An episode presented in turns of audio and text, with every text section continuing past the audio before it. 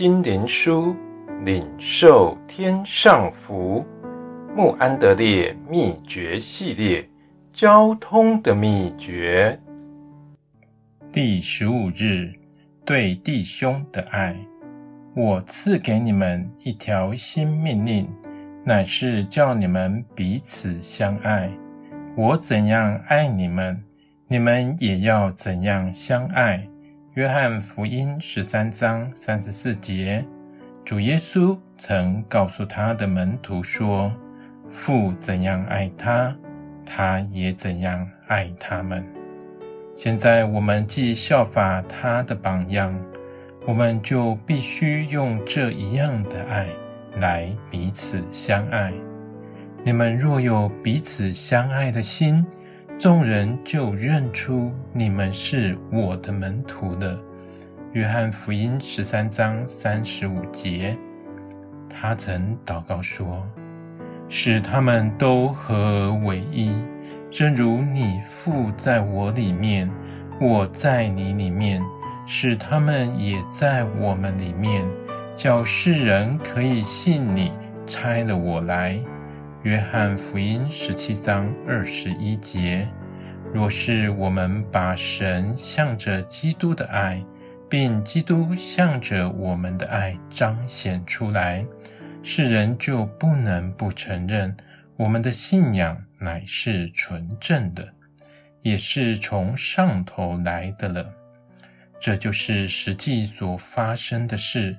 希利尼人和罗马人、犹太人和外邦人彼此原是互相仇恨的，但他们现在能够彼此相爱，在全世界各国中。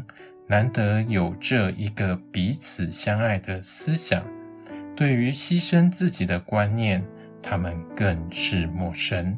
当外邦人看见来自各国各地的基督徒，在圣灵大能的工作之下成为一体，甚至在患难或疾病中需要牺牲自己的关头，还能彼此相爱。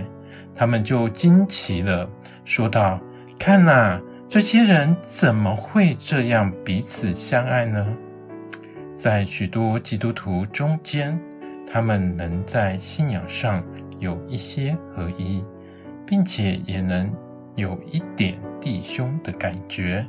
然而，基督那个属天的爱却是常常缺少的。所以他们不能担当别人的重担，也不能热切的去爱别人。